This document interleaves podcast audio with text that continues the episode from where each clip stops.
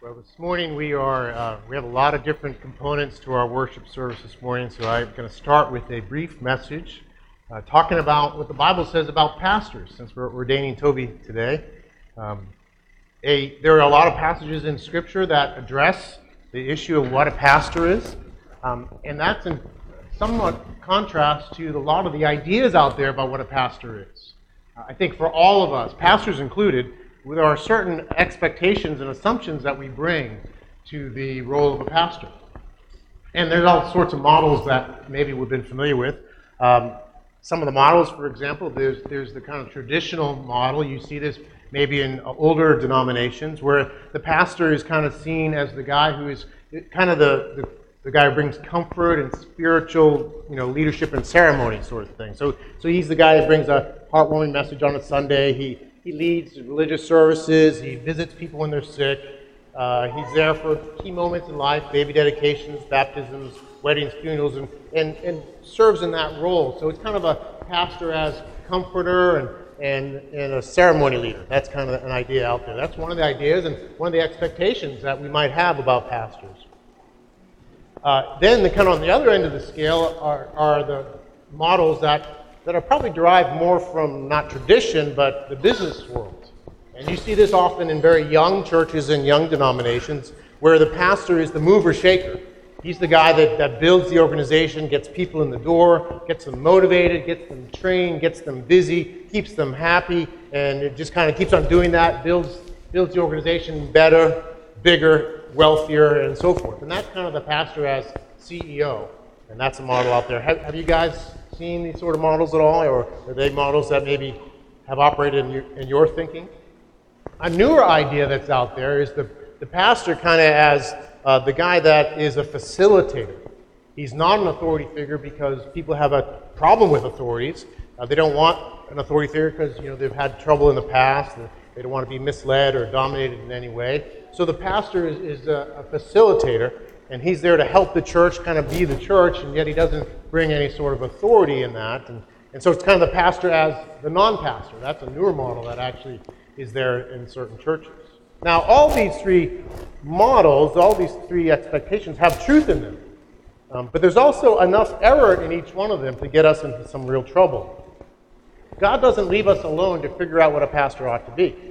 He doesn't leave, leave us to models from tradition or the corporate world or just new ideas, a postmodern world, and so forth. He gives us His Word. And His Word needs to shape and define how we understand what a pastor is. And, and so, for all of us, we need to, to come to His Word and, and to study it, understand it, and to really seek to walk in, in accordance to it. So, I'm going to share one passage, and there'll be some other passages you'll hear. All of these are intended by God to inform us about what a pastor is and, and, and how he is to conduct himself, who he's supposed to be. So let me pray, and we'll look at God's word and learn from, from him. Lord, we thank you for your word, and thank you, Lord, today as we look at your word through multiple speakers that, uh, that you teach us and you change us. And we would understand better your plan and your designs and what you want to do. And Lord, uh, you'd help us as a local church to be stronger as a result and more like you, Jesus. Thank you for your word. Thank you that you are God who speaks to us. Speak to us, we pray. In Christ's name, amen. I want to look at Ephesians chapter 4, verses 7 through 13, one of many verses on pastoring. It says, starting in verse 7, But grace was given to each one of us according to the measure of Christ's gift. Therefore it says, When he ascended on high, he led a host of captives and gave gifts to men. And saying he ascended, what does it mean that but that he also descended into the lower parts of the earth? He who descended is the one who also ascended far above all the heavens, that he might fill all things. And he gave the apostles, the prophets, the evangelists, and teachers to equip the saints for the work of ministry, for building up the body of Christ until we all attain to the unity of the faith and of the knowledge of the Son of God to mature manhood, to the measure of the stature of the fullness of Christ. That's Ephesians 4 7 through 13. And it helps if the pastor remembers to put his mic on. Sorry. Yeah, it doesn't work when it's underneath my jacket. Sorry. That explains a lot. Yeah, yeah. At one point, I'm like, where is that thing that's normally in my ear? It's not here. Um, so, this passage in Ephesians chapter 4 teaches us a lot about pastoring. Uh, there are three things I think it teaches us. First, that pastors are a gift to the church, they're a gift to the church from the ascended Christ. Second, pastors are given to equip the church. And thirdly, the church is to do the ministry, thus equipped, to build the church up to be like Jesus. So, those three things pastors are a gift, they equip, and the goal is that the church would be like Jesus.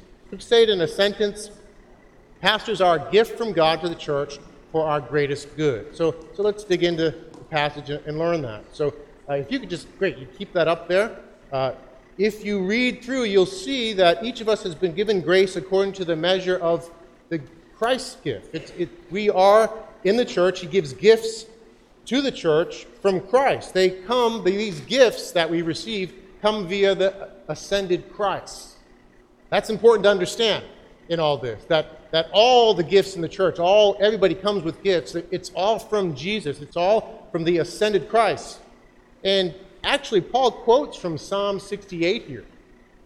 And if you took time to read Psalm 68, you would read it and you would realize it's a psalm celebrating God's victory and his victorious return to his city and his sanctuary, the place where they worship. So it's a psalm about celebrating his victory and basically a victory parade into the city and into the temple. And what Paul is saying here is that Jesus fulfills this psalm. That Jesus is the ultimate fulfillment of this victory and this victory parade. That through his life, through his perfect obedience and love to the Father and love to others, through laying down that life in love uh, to rescue others, laying that, down that life and going to the cross, dying on that cross, shedding his blood, bearing the holy justice of God for our sins. Uh, in that, in what Jesus did, he conquered sin. He provided forgiveness for us. He, he stood in our place on that cross paying the penalty we deserve to pay in our rebellion against God. Whether our rebellion is, is blatant and terrible and obvious to all and, and just the worst it could be, or subtle, just a subtle self righteousness and self pride, whatever type of rebellion it might be, Jesus went to the cross to, to pay for that in his death on that cross. Should we trust him? But that's not where it ended. He rose again on the third day victorious over sin and death. The, the very worst problems that we face are all rooted in sin and death. And Jesus overcame that. He overcame the world. He overcame the, the, worst the, the worst situation, the worst reality that there is, really the, the background to all the woes of the world. He solved in his death on the cross, dying for our sins that we might be forgiven and reconciled to God, because that's the core of our, of our problem is that we've been broken in our relationship with God. We're separated from him. Uh, and so he died to pay for our sins and bring redemption. Redemption to all who believe, and ultimately, redemption to the whole creation. For he rose again on the third day, victorious over sin and death, and then ascended, and he's reigning from heaven now, working through his church and, and working so that the world would be affected through his church by this good news. And in the end, he will return. And he will reign forever. There'll be no more sickness, no more sorrow, no more sin. That's the, the, the story of the Bible. That's the story of the victory parade that Psalm 68 is talking about. Jesus did all this. He's ascended into heaven, and he's, he's uh, won a victory in that. There's a celebration of his victory. And the, and the passage we're looking at says, when he ascended on high, he led a host of captives and gave gifts to men. So this is like a parade, a victory parade, where he leads a host of captives. Who are the captives that he's leading to heaven? They're all the people who he's won by his his good news, by his life, by his death, by his resurrection. It's, it's amazing to consider that, that he is a conqueror of a different sort. He conquers by losing, because he lost by giving his life on the cross. He, he gains by giving all. And so he leads all these captives with him, all those who have trusted in Christ and his good gift of his death on our behalf and his resurrection. So if you are a believer, you're in that, you're in that parade as a captive. Uh, and he invites everybody to join that parade through faith in, in what he's done, turning away from ourselves and our sin and trusting in him. But in, in the parade also, he gives gifts to men.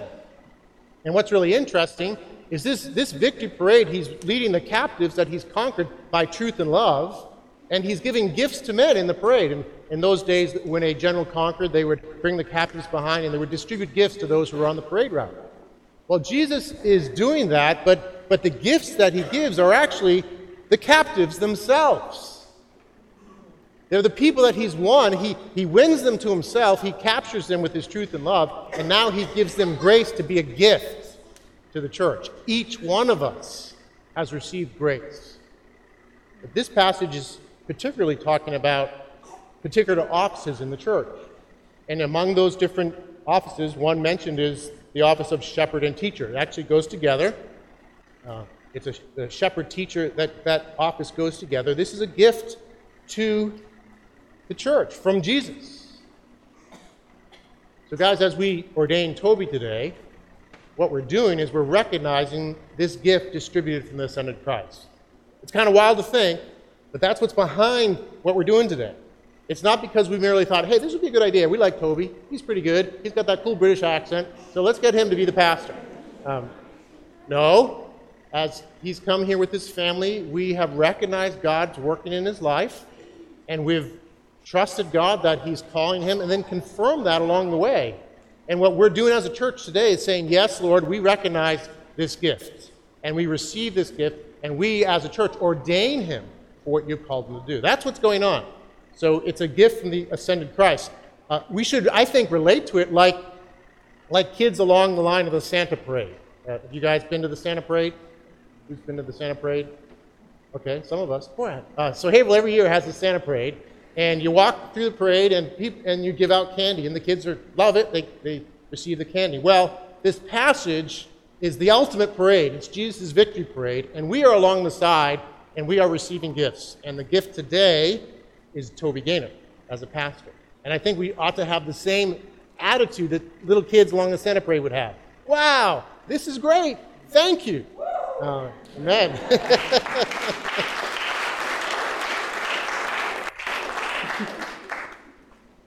um, the second point is that this gift is given to equip the church. So that is in our passage. We see it, that, that they're to equip the church. So that this gift of the pastor teacher is to equip the church. It's to equip the saints. You see that in verse 12 for the work of ministry, for building up the body of Christ. That's a really important point to get because sometimes we get the idea that a pastor is the guy that does the work, that he's the one who, who does the building up of the body and does all the work. He's the guy that gets out there and you know helps people and cares for the poor, preaches the word of God, um, you know, is, is doing all these things. He's the guy that does that, but that's not what the passage says. Actually, he's supposed to be the equiper of those who do the work. Who does the work? The saint. That's now in the scripture when it says a saint, it just means someone who belongs to Jesus. So anyone who trusts in Jesus is called a saint in scripture. It just means you're set apart for Jesus. They're the ones. The, the, the, everybody in the church, all the other folks, are the ones that do the ministry. The pastor equips them he doesn't necessarily do that. Now, to some degree, there's things he does, but ultimately, all should be for the purpose of equipping the saints that they would do the work. That's really key to get. I, I think of it like a coach. Uh, pastor is a coach of sort. Maybe that's a, a metaphor that would help. Um, what's a coach's job? A coach's job is to prepare the team to win. Prepare the team that they would know their roles, that they would be equipped to go out and, and win. But the coach isn't on the field. Guys, you don't want to see Bill Belichick in his cut off uh, sweatshirt out there on the field trying to run the ball um, while Tom Brady is on the sidelines. You don't want to see that. It would be a massacre. A healthy church, the same thing. You don't want to see the pastor out there on the field. Sometimes, though, we come to church and are part of a church and we think, well, I'm, I'm the guy on the bench and he's out there. No, it's the other way around. So Toby's call is to equip us. And and all of us, we as elders understand ourselves as part of the congregation as well. So today I, I am uh, with you ordaining Toby as my pastor. And so his job is to equip us to do the work. That's important to understand. Third point um, is that the whole goal in all this is that the church would be like Jesus. It's really quite astounding that the goal in all this, so that this gift given to us to equip us, is to make the church like Jesus. You see that in the passage? Until we all attain to the unity of the faith and the knowledge of the Son of God, to mature manhood, to the measure of the stature of the fullness of Christ. That's profound. That's amazing that we are actually to image Jesus. We're to look like him and do his work. That's the goal. And that's the goal we're all invited into, uh, being part of the church, really any church. We do this as a local church, but really every church and the whole church together is to do this. We are to look like Jesus and be like Jesus to the world. When people encounter the church, they should encounter Jesus. They should encounter his truth. They should encounter his love. They should encounter his presence. That's the goal. So he gives these gifts to equip us that we might do the work, that we would be like Jesus together. That's all of our responsibility to be doing this work to this incredibly noble goal. Uh, just last, uh, last week, this past week actually, Peg and I were down in the city and we drove through the Fens area near Fenway Park. And they're building this big new building right near, you know, the Sears building that's there, this huge building called the Pierce Tower. Uh, it's 30 stories high, it's, it's, and it's glass, it's beautiful. Uh, beautiful building they're putting up there. Uh, if you want a condo there, they're going at up to $6 million a piece, so they're affordable right now. Um, and it's just this beautiful building. And it just, I mean, I, I thought it was really cool. And, and I thought, what a, what a noble endeavor. Imagine being the architect, you're, you're putting up this building, this gorgeous building. It's going to be there for generations. People will enjoy it. Uh, but you know what? That building and that goal is not really anything compared to the goal that we have and the building we're building as the church. We are building the church to look like Jesus, to shine like Jesus. The whole world will look and say, wow, I see Jesus. There's, there's really no better endeavor, and that's what we're doing. And the ascended Christ, who's died for us and shed his blood and, and has risen from the grave and is ruling now, has given gifts that we can do this work. He's given gifts to equip us. He's given gifts that equip us to do this ultimate work of building up the body that it might reflect Jesus for his glory. That's what we're about today. That's what we're doing today. Let's pray. Lord, we thank you for these truths. We thank you that you have given us a gift of Toby Gaynor. We thank you that you want to equip us through him, and we thank you that you want to build us up to look like you.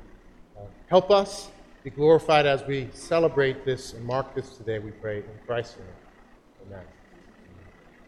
Well, we're going to hear from a number of people this morning, uh, friends and and uh, family uh, about Toby so that you would uh, understand how God's grace has been at work. So I want to invite Josh Smith to come on up and, and share with us.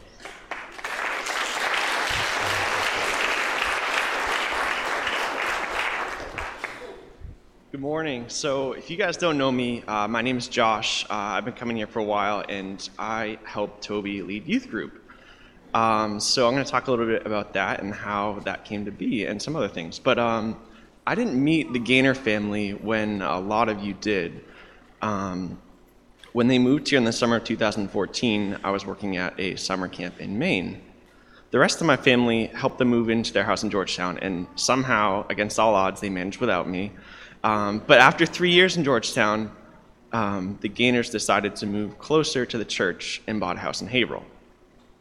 And of course, wouldn't you know it, um, once again, their moving date fell on a time that I was away at camp.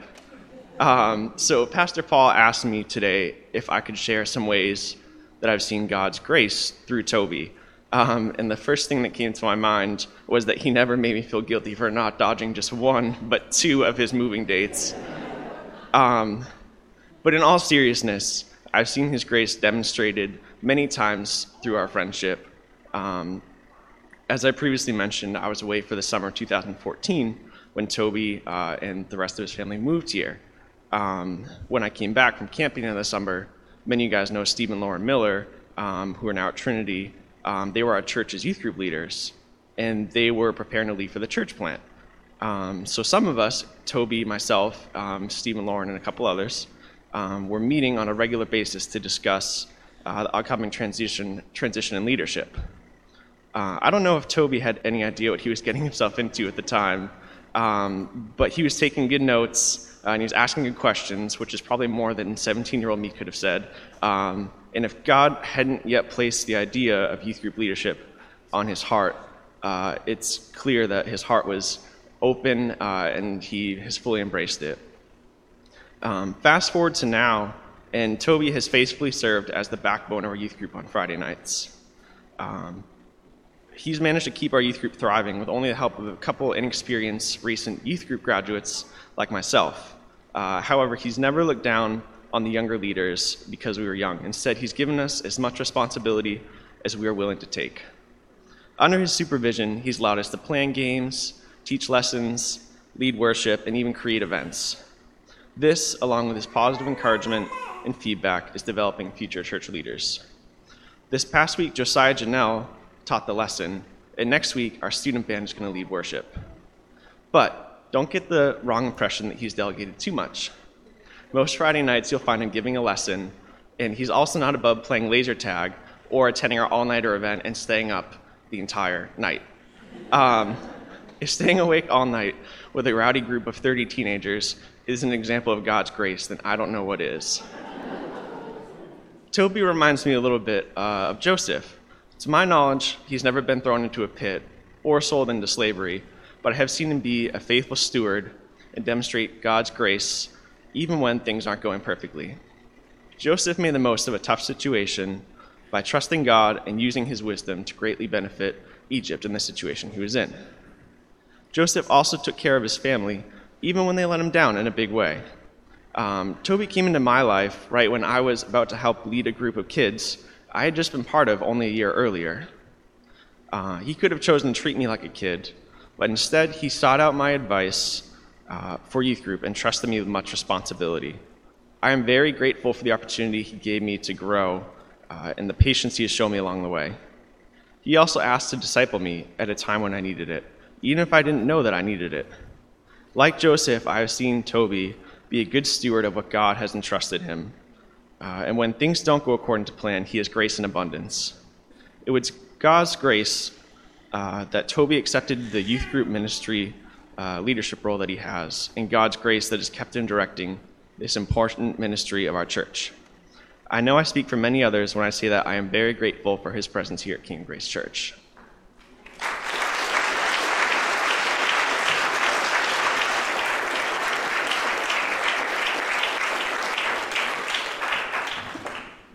Thank you, Josh.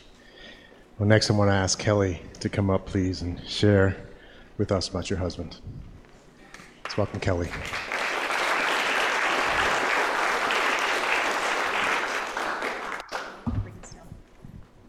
not quite as tall as Josh. Good morning, everybody. I'm so glad that you are all here. Thank you for taking the time to be here this morning. I need to move this so I can actually see what I've written here. I'd like to tell you all a little story. It was early in the morning, April of 2008. I was eight months pregnant with our daughter, Eleanor, and I was sitting in my favorite chair with my Bible and my tea, ready to start the day. Toby was in his normal place at the dining table with his Bible and coffee, and he had been reading through the book of Ecclesiastes. And that morning, he felt God clearly speak to him through a particular verse, so much so that he felt completely overwhelmed. That verse was Ecclesiastes 3:11, which reads, "He has made everything beautiful in its time. Also, he has put eternity into man's heart." yet so that he cannot find out what God has done from the beginning to the end. That verse was the start of a new adventure for Toby and for our family. God would use this verse to cause Toby to desire to preach and tell others the good news of the gospel of Christ. It would lead him to approach our pastor at the time and asked to be evaluated to see if he had the gifts required to one day become a pastor. It would lead him to become the leader of a small group, learning how to love and serve the people of his church. It would lead him to approach his boss and ask if he could reduce his hours at work so that he could spend more time working alongside the pastoral team. It would lead us to move our six children from Maryland to Louisville, Kentucky for 10 months, where Toby would attend the Sovereign Grace Pastors College full time, where we would earn no income, with no sure plans of what would come after that. It would lead us here to Massachusetts and to King of Grace Church and to today, celebrating the work that God has done in one man who wants people to know what Jesus has done for them. This adventure of ours has not always been smooth sailing, but it's always the rough seas that show what kind of skipper is at the helm. Though a naturally skilled and capable man, Toby has proved himself to be an eager learner, willingly submitting himself to the leadership and direction of others whose counsel he trusted.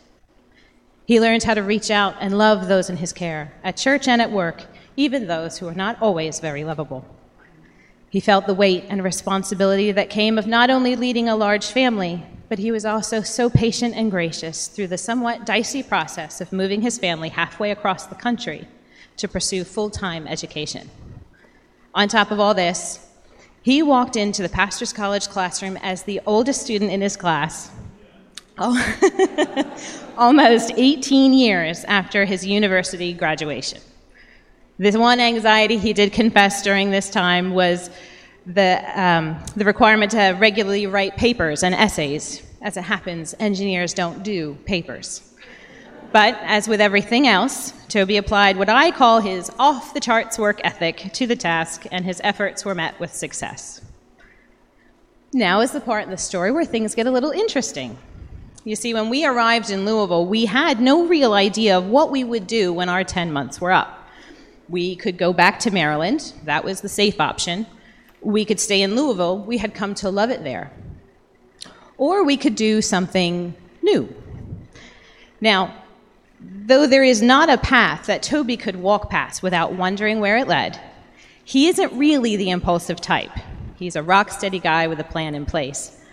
But this time, the God given sense of adventure that Toby has always carried within him sparkled at the idea of a new trail to follow, and that trail was leading to New England. So, for the second time in a year, we packed up the kids, still six at this point, and eight months pregnant with number seven, and we drove the thousand miles to make King of Grace our home.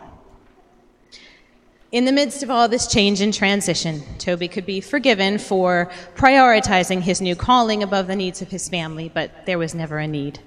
He has always made time for regular date nights where the two of us could enjoy each other's company, even when it meant saying no to other, night, to other opportunities. He regularly checks in with me, making sure to care for my soul and our marriage by asking good questions about my Bible reading and prayer life, making himself available to discuss issues regarding our family and friends, and willingly sharing his own struggles and temptations, knowing his own need for accountability and for prayer. He even pays me the highest compliment of asking for, and receiving my counsel or advice on any number of matters, which has been a great blessing to both of us. Likewise, Toby's greatest desire is for his children to know Christ and to grow in godliness. 3 John verse 4 says, I have no greater joy than to hear my children are walking in the truth. And I think this describes Toby's heart for his children very well. So many people comment on what good kids we have, and they're right.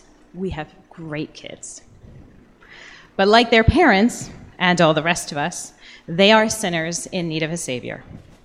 As their father, Toby takes responsi- his, seriously his responsibility to train his children in the ways and wonders of God.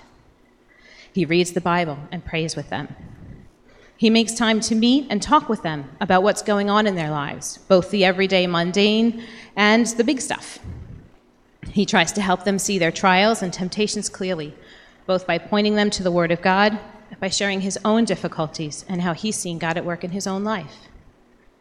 Our kids know that daddy is their champion, their safe place, and the resident fun parent. And that his hope is not for them to fulfill his aspirations for them, but for them to walk the path that God has laid before each of them with faith and obedience. So, now here we are, four years later.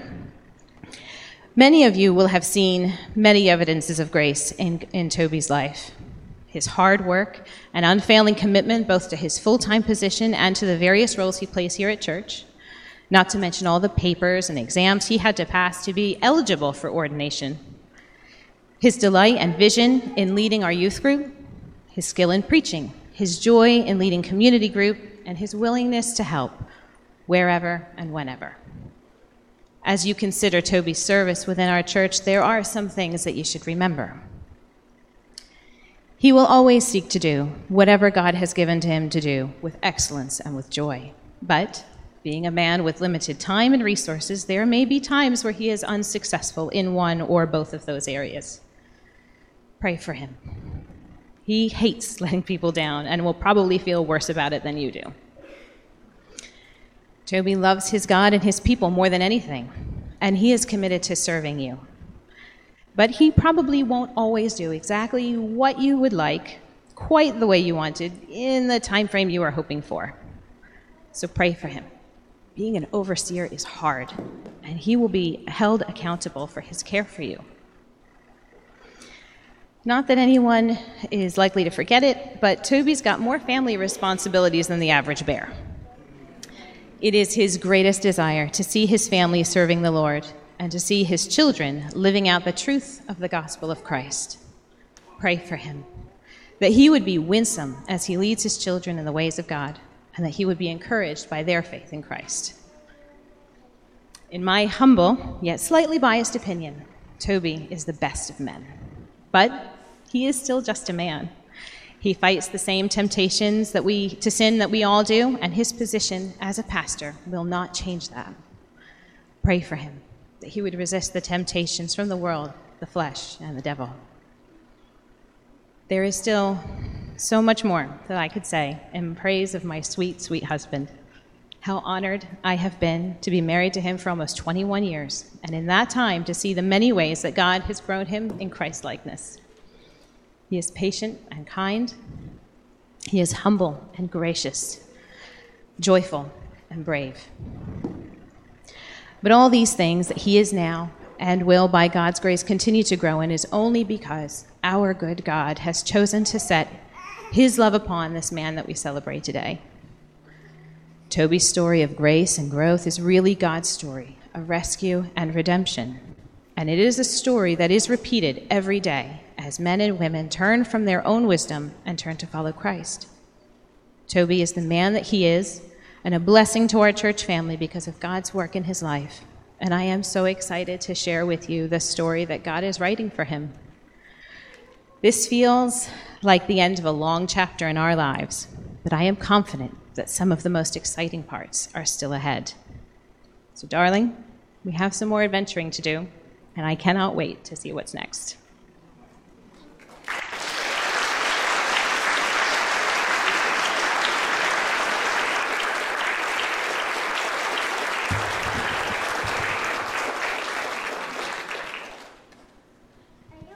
Thanks, Kelly.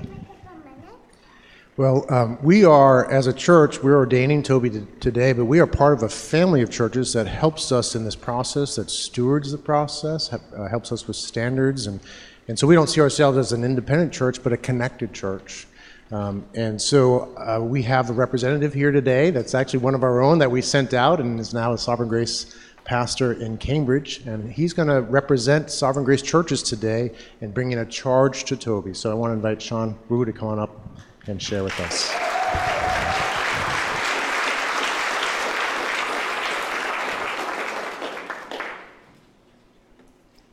Toby will uh, never tell you this, but uh, when we were at the Sovereign Grace Pastors College, uh, one of our instructors divided us into two teams and had us run a 100 meter relay and the winning team would be excused from a quiz. And uh, of course, we were on the same team, so we won. And uh, but what he wouldn't tell you is that he actually ran the fastest leg of the entire class. He was the oldest in his class, but he was also the fastest. And uh, this man, uh, this man knows how to run a race, uh, and uh, more importantly, he knows how to run the spiritual race in 1 Corinthians 9 24 to 25, Paul likens the Christian life to a race. That because we have a prize waiting for us at the finish line, that we should give ourselves to it wholly with focus and vigor and perseverance. That we're not called to a cruise for the gospel, but to a race for the gospel. And Toby, you are a runner. Uh, and it heartens me and strengthens me to be able to run alongside men like you. And it's a distinct honor for me to be able to bring this charge to you today. So please turn with me to Titus uh, chapter 2, verses 7 to 8. Uh, while instructing uh, Titus on how he should teach the church in Crete uh, with a lifestyle that accords with the sound doctrine that, he has been, that they have been taught, Paul breaks off briefly to charge Titus himself on how he should lead uh, the church and conduct himself as a leader of the church. He writes this in chapter 2, verses 7 to 8. Show yourself in all respects to be a model of good works, And in your teaching, show integrity, dignity, and sound speech that cannot be condemned, so that an opponent may be put to shame, having nothing evil to say about us. Uh, the whole letter of Titus really is about uh, how the church should do good works that accord with the good news of Jesus Christ that they have come to believe. And Titus himself, as a leader of the church, is to be a model of these good works that he enjoys upon others. Uh, as a fourth century pastor, John Chrysostom, puts it, the luster of his life must be a common school of instruction, a pattern of virtue to all. So, Toby, I charge you, uh, as you've already been doing, to continue to show yourself in all respects to be a model of good works for King of Grace Church and for others, so that the church can look to you and say, that's how a good Christian man leads his family. So that church looks to you and say, that's how a good Christian man conducts himself in the workplace. And that's how a good Christian man loves his neighbor as himself. And since an elder of a church is called to teach sound doctrine, Paul also adds this and in your teaching show integrity, dignity, and sound speech that cannot be condemned. Let your teaching be marked by integrity, characterized by sincerity, not by ulterior impure motives of gain or fame. Let your teaching be characterized by dignity, characterized by uh, something that commands respect for God's word and communicates the weight and worthiness of God's word and that your teaching shows sound speech. Uh, the phrase translated literally means sound word. The word is the same word that Paul uses to refer to the gospel of Jesus Christ in Titus, in his letter to Titus. And the word sound is a key word in Titus that refers to something that is healthful. It's a, med- med- a medical metaphor. And so that means that there's a kind of teaching that is that promotes healthful doctrine a wholesome doctrine, and there's a kind of teaching that promotes harmful doctrine, disease doctrine, sickly doctrine. Toby, I charge you to preach the sound word, the gospel of Jesus Christ, that there is salvation in no one else, for there is no other name under heaven given to mankind by which we must be saved. That while we were still sinners, Christ died for us. That the Son of Man came not to be served, but to serve and to give his life as a ransom for many. That Christ was delivered up for our trespasses and raised for our justification.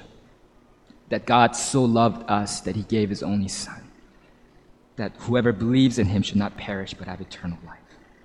So the content of your teaching must be the sound word, and the manner of your teaching must be characterized by integrity and dignity, so that, it says in verse 8, an opponent may be put to shame, having nothing evil to say about us. Uh, note the direct relation between verse 7 and verse 8. In verse 7, uh, in verse 7, it says, Show yourself in all respects to be a model of good works, so that an opponent in verse 8 have nothing evil to say about us. By doing good work in all things, we make sure that the opponents of the gospel have nothing bad to say about us. But this is not, uh, this is a purpose, one of the purposes of our good works, but this is so much more than just the public uh, relations management right? Because we've seen uh, public companies like Facebook, Wells Fargo, or Starbucks get embroiled in controversies and scandals, and they launch these public publicity campaigns to to really uh, restore their reputation and uh, ensure their bottom line. But this is so much more than that because the concern is not selfish. Paul's concern is not merely for his reputation or his bottom line, because he, like Toby, was a bivocational minister and was preached the gospel free of charge. Uh, nor was it concerned with protecting his personal reputation. Three times in this whole passage, at the end of each of his major exhortations, Paul provides a purpose statement that parallel each other. In verse 5, he says, So that the word of God may not be reviled. Here in verse 8, so that an opponent may be put to shame, having nothing evil to say about us. And later in verse 10, he says, So that in everything they may adorn the doctrine of God our Savior. Paul's concerned about his good reputation, not for his own sake, but so that the word of God may not be reviled, so that the doctrine of God may be adorned, and the beauty of it may be seen by those around us. Toby, I know you love the gospel. I know you love Christ. And though we may be considered the scum of the world, the refuse of all things, but for the sake of the gospel, because it is the only means by which people can be saved. because it is the power of God for salvation to everyone who believes. Because the integrity of the minister affects the credibility of the gospel. For that reason, let's strive to be a model of good works and teach the sound word. Thomas Watson, who was a 17th century pastor from Toby's motherland, he writes this So many being drunk with the wine of prosperity, when the honor of God is wounded and his truths lie a bleeding, are not affected by it.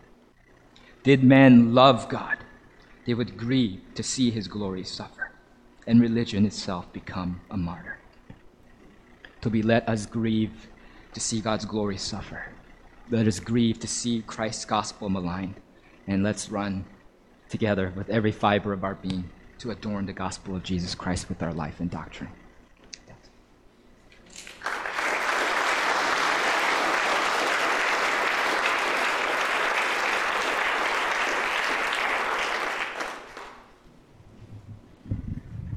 Thank you, Sean.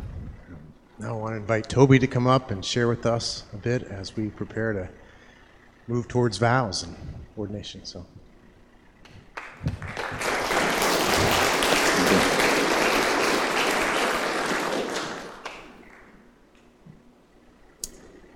Well, good morning. I am very, very grateful to mark this day with you. I'm grateful to God to be able to celebrate this with you, with my family, with friends, and most importantly, with my church family, whom God has called me to serve.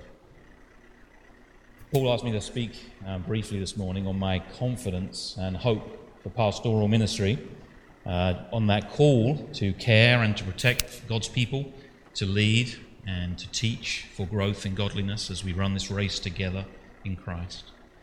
And as I do that, as I share my confidence for pastoral ministry, I hope also this informs your confidence for pastoral ministry too. And what I have to say in these few minutes is going to be very obvious. Uh, it's not going to be the last time you hear me say something obvious from up here. Um, but the pastor's job very frequently is simply to remind us of truths that we so easily forget and lose sight of. And in case, the case of pastoral ministry and our, in our growth in godliness, it is easy, I think, for me and I think for you as well, to transfer our confidence away from where it should be. And sometimes onto good things, um, but things that are not where our ground and our hope should lie. Maybe into confidence in ourselves and in our own self effort. Maybe into programs and the activities we do. And maybe, possibly, into your pastor as well. And I'm here to tell you, first and foremost, do not place your hope in me as a person. Rumor has it that one or two of you like my accent, and I pray that God may use it as a tool for His work in any ministry He calls me to, that and anything else about me. But don't let that or anything else mislead you or misdirect you um, to place your confidence for pastoral ministry in, in me I don't want you to confuse the servant with the one he serves.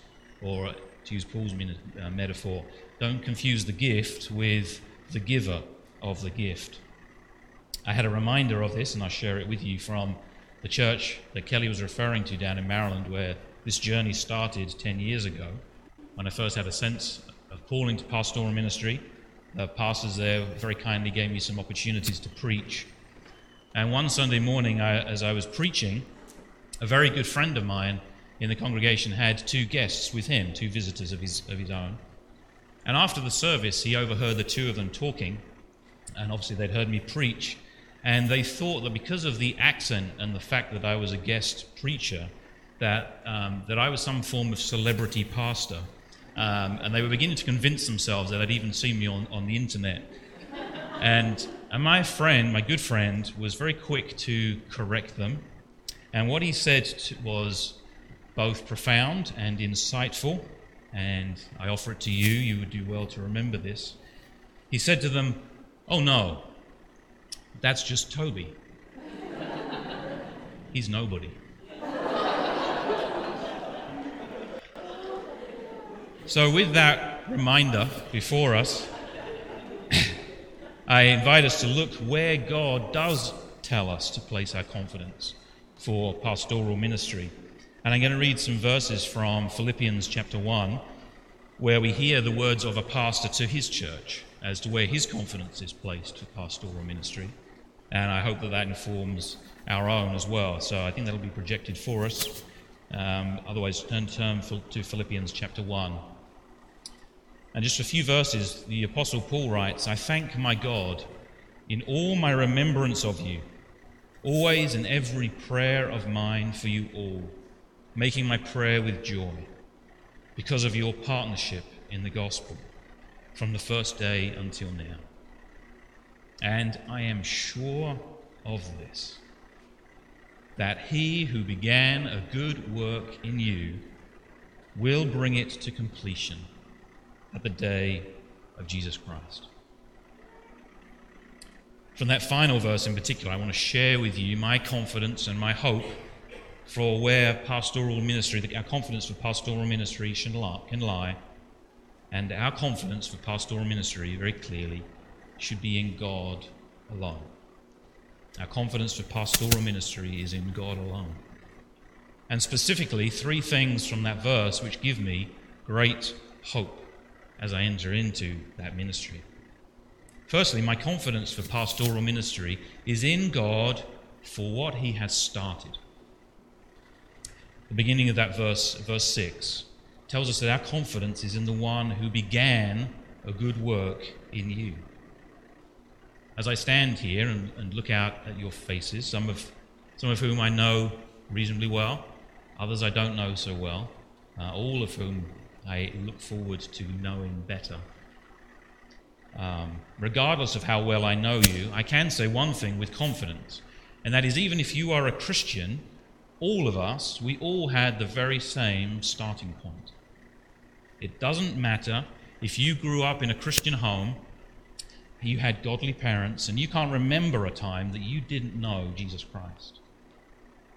Or if you didn't become a Christian until much later in life, and your earlier years, however many years those may be, looked very different to the way they do now. Or you're somewhere in that spectrum. And that's not to, to trivialize the importance of our different backgrounds. It, it actually adds to the richness of the tapestry of God's grace that is before us here. But it makes no difference in the sense of, at the most fundamental of levels, we all started out the same. We were all incapable of the need for spiritual life or for growth in it. So the Bible says that God doesn't look out for the best and bring those to himself. He doesn't look for those who have a religious bent. He doesn't look deep into our hearts and see which ones have got the, the biggest kind of nugget of goodness in them. He doesn't weigh us on the good stuff and the bad stuff and pick those which ones the scales work out okay. He doesn't even look ahead and see which ones of us would be a good investment to, to kind of sow into. As much as I would like any one of those things to be true, so that I have some measure of, of self confidence to stand before God. Rather, the fact that the truth that the Bible presents is much more humbling. The Bible removes any ground for us to stand before God on our own merit. Spiritual growth requires spiritual life.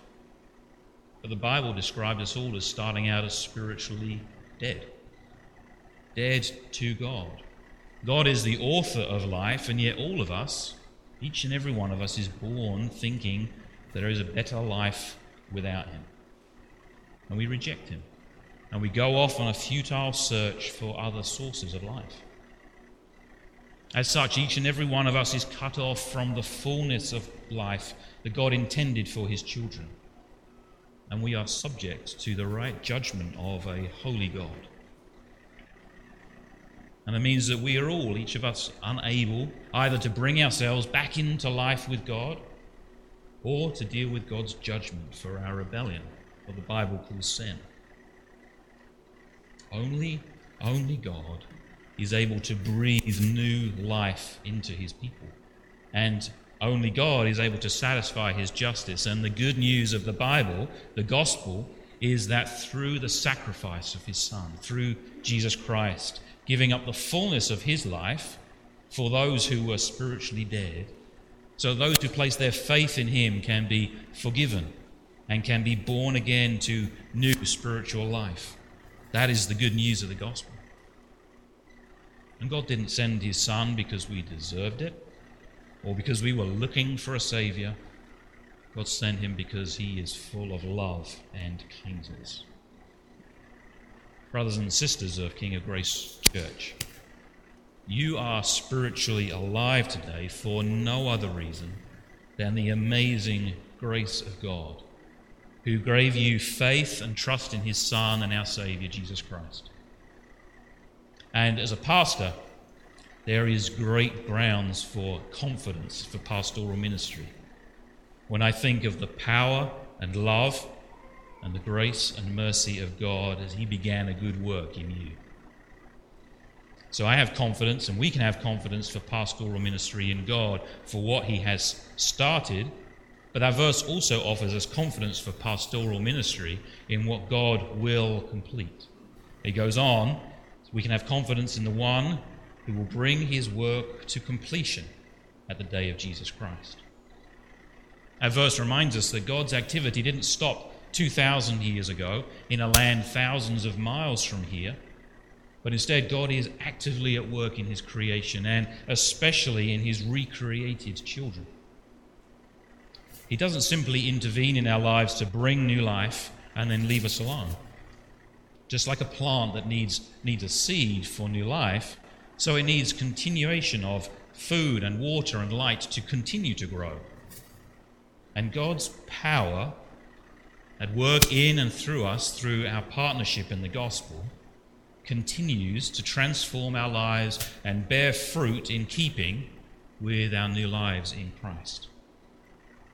And that means that we are all a work in progress. We are not perfect yet. And I want to tell you, I, I am un, under no illusions as to who I will encounter in pastoral ministry. And I do not want you to be un, under any illusions as to who you will encounter in your pastor. We, you and I, we are works in progress.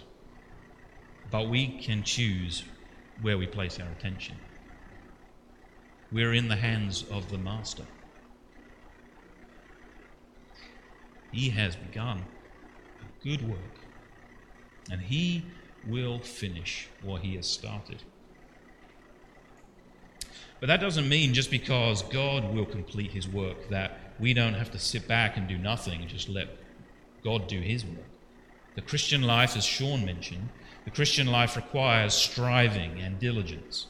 In this same letter, the Apostle Paul goes on to say, But one thing I do, forgetting what lies behind and straining forward to what lies ahead, I press on toward the goal for the prize of the upward call of God in Christ Jesus. And just because God will complete his work, it doesn't mean that we don't seek God in prayer because, you know, he's going to do it anyway. No, brothers and sisters, we need prayer. You need me to be praying for you, and I desperately I desperately need you to be praying for me. Again, as Paul goes on, in everything, by prayer and supplication with thanksgiving, let your requests be made known to God. And just because God will complete his work doesn't mean that we don't use events, programs, and resources in strategic ways, and that God won't use those sorts of that sort of planning. In fact, in this letter, as you read through it, you see the Apostle Paul was very strategic in his efforts to continue his ministry and to grow churches. He was very careful in other men that he selected, and the, the best of men he selected to send to other churches to strengthen them, to care for them. He was very intentional to make sure that churches were resourced and financed very carefully. So programs have a place. But all of these things are useful and they can be means of experiencing God's grace. They're just not where we place our trust. Our confidence for pastoral ministry is in what God will complete. The third and final confidence we have from that verse is for what God will continue. In this passage, I draw confidence that there are some yet in whom God hasn't started his work, but that he intends to. Just as there was a time when God started his work in you and when he started his work in me, I trust that he has many others in whom he intends to begin his work, and that no one is beyond the reach of his power or his arm to save. Brothers and sisters, I don't believe in lost causes, and I don't believe anyone can exhaust God's patience or God's power to save. The gospel is the good news of life saving, life transforming grace and power that God worked in raising Jesus Christ from the dead and still works raising spiritually dead men, children, and men and women and children to himself today. So we can have confidence. I have confidence in proclaiming the gospel and all of us living lives that display God's work, that God will begin a good work in many more to come. So, in conclusion, my confidence for pastoral ministry, and I trust yours as well, will always be in God alone. The one who started, the one who will complete his work, and the one who will continue work in others. That is my confidence, and I offer it as the confidence God intends all of us to have. In the end, no one will be under any confusion as to who I am. No one will be distracted as to who's the center of attention, or we wonder, oh, is that a celebrity? And no one is going to look at you and think, oh, who's that? Brothers and sisters, at the end, there will be no confusion as to what this has all been about. There will be no doubt as to whether it was worth it. And there will be no doubt whose power and whose work brought us to that day, at the day of Jesus Christ, when we will be in the presence of the living and reigning King of the universe. We will all see him in his glory and splendor and dwell with him forever. In the meantime, it is my humble privilege and my confidence in God to serve you as we draw nearer to that day. Thank you.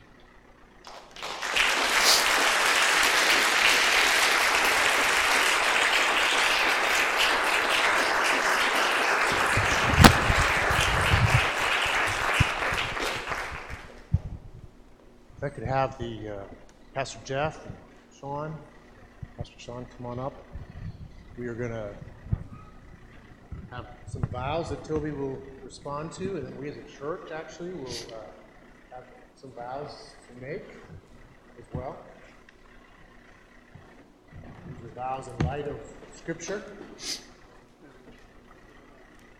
in light of, uh, of God's Word, in light of what Toby is called to as a pastor.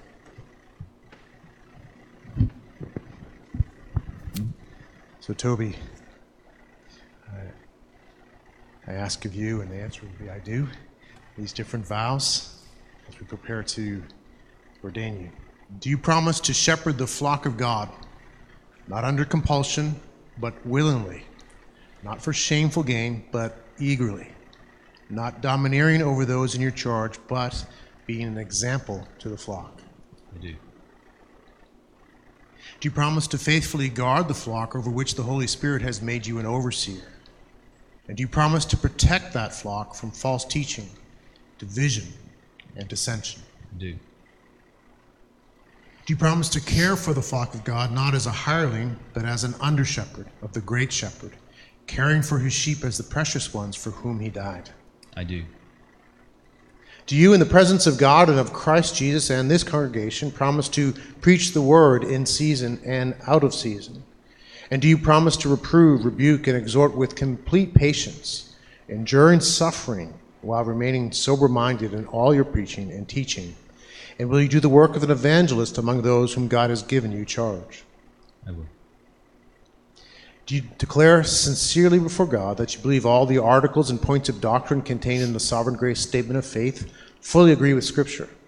Do you own that statement as the statement and confession of your faith? And do you promise to teach and defend these doctrines in public and private? I do. Do you promise further that if in the future you have come to reservations about any of these doctrines, you will share these reservations with your fellow elders and the regional assembly of elders? I will. Do you promise to keep a close watch on yourself and to walk humbly before others? To be self suspicious of your motives, to invite constructive criticism from others, and to make yourself accountable to those whom God has put in your life? I do. Do you submit without exception to the explicitly mandated practices of the Sovereign Grace Book of Church Order, affirm, affirming that this form of government is a wise and suitable application of scriptural principles? I do. Do you promise to walk in a manner worthy of the gospel and to show yourself in all respects, in action and in speech, to be a model of good works, integrity, and dignity, so that neither the church nor our Savior Jesus Christ nor the gospel may be brought into reproach? I do. Do you promise to continually seek the gifts of the Spirit, that you might serve God's people not in the energy of the flesh, but in the power of the Holy Spirit, and to carry out your ministry without fear of man? I do. I would like to ask the church to stand and to respond to vows because we are receiving Toby as our pastor. This includes your fellow elder, the fellow elders as well. And the response to each one of these will be, We do. Do you, the people of King of Grace Church, receive Toby Gaynor as your pastor? We do. Do you promise to receive the word of truth from him with meekness and love, and to submit to him in the due biblical exercise of his leadership? We do. Do you promise to supply him with whatever material support he may need to fulfill his ministry among you? We do. Do you promise to encourage him in his labors and to assist his ministry and leadership for your spiritual edification, the evangelization of the lost, and the promotion of God's glory? You may be seated. Now, we as elders are going to lay hands on Toby and, and set him apart for pastoral ministry. So just gather around Toby and pray.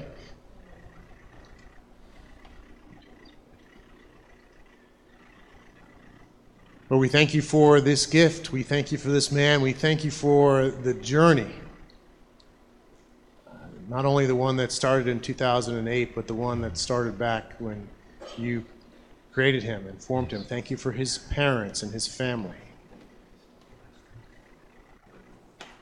Thank you for just all the things along the way, all the ways that you have been good, that you have helped him and protected him. Thank you, Lord, for the new life that he received in you, that, that moment where he received the good news through faith as his own. Thank you, Lord, just for all the ways you cared for him. Thank you for his wonderful wife and his children. Thank you for all the people that have along the way been part of his life. Thank you for the ways that you have worked through these people to make him the man he is today um, just as he said, it's, he's just Toby, he's nobody, but you have been at work to create somebody, to create somebody to serve, to create somebody to depend on you, to create somebody to, to model what it looks like, to have your grace at work in his life. So we thank you for him and we receive him as a gift this morning. We pray your blessing on him, your power in his life. Thank you, Lord, for this gift.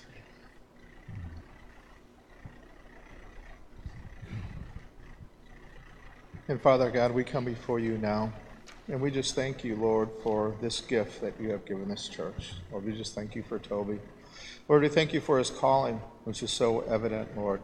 We thank you for the experience of it being so crystal clear, Lord, that uh, it, there was just no denying him. Lord, we thank you for his character, the character that you have given him. We've heard testimony already this morning of his character. And this is from you, Lord, and we just thank you for that. And now, Lord, we do just lift him up. Lord, I pray for his uh, personal life. Lord, that you'll continue to make him a man of integrity, that you'll make him a man of prayer, that you'll make him a man of humility, that you'll make him a man who loves you with all his heart, soul, might, strength, Lord, and that he will love those around him as well. Lord, we pray for his uh, family life as well.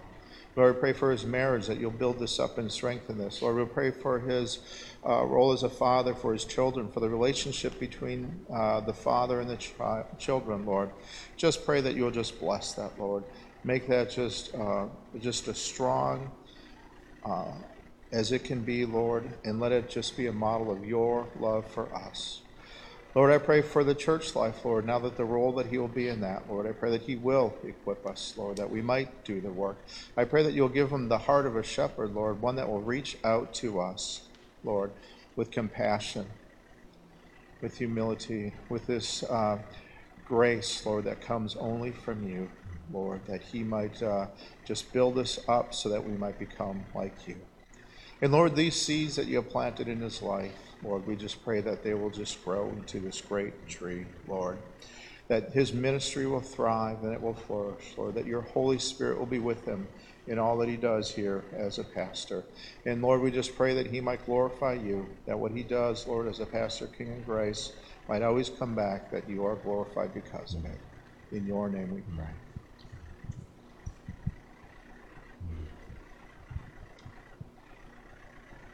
Heavenly Father, you are the God who opposes the proud but gives grace to the humble. And we see your grace powerfully at work in Toby's life because he has humbled himself before you. How pleased you must be to have here a son whom you have adopted entering into your service, who takes you at your word who trembles at your word, who wants to make much of Christ. God, empower him. Fill him increasingly with your spirit. So that in all that he does, every time he preaches, every time he visits a home, to speak truth and love to his brothers and sisters in Christ, every time he leads a lesson in the youth group, where whatever the context might be, that people would leave their encounter with this man, remarking how wonderful Jesus Christ mm. is, how glorious our Savior.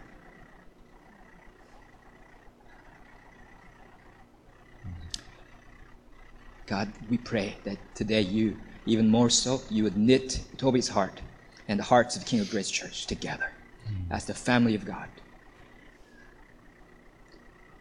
So that in this beautiful relationship, they may continue to glorify you and honor you mm. for many, many years to come. In Jesus' name we pray. Amen. Amen. Lord, we thank you. We receive the gift of Toby and we ask you now, Lord, as we ordain, as we set him apart for pastoral ministry through the laying on of hands, uh, according to your standards in Scripture, we ask you to now empower him with your Holy Spirit. Fill him afresh. Lord God, empower him to serve in pastoral ministry. We pray you heighten the gifts that he has, stir him up in those things. We pray for even new and fresh gifts from you to serve your people to serve the, the call to build up the body, to do the work, uh, to do the ministry of Christ. So fill him, empower him, and use him. Lord, we look forward to all that you'll do through this brother, this precious brother called to pastor. And so now we together as a church set him apart for pastoral ministry. We ordain him as a pastor in the name of the Father and the Son and the Holy Spirit. Amen. Amen. Amen. Amen.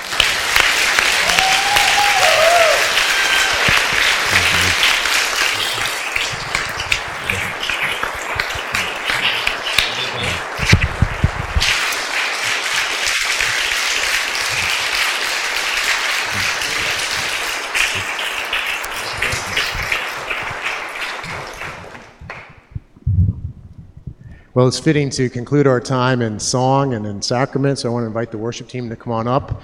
Uh, we're going to celebrate communion in a few moments, too, and we invite you, if you're a believer in Jesus, to take communion. It's how we remember what he's done and given his body and blood uh, to us, sacrificing himself that we might have life in him. If you're not yet a believer, if you're not a believer, that's okay. We're glad you're here.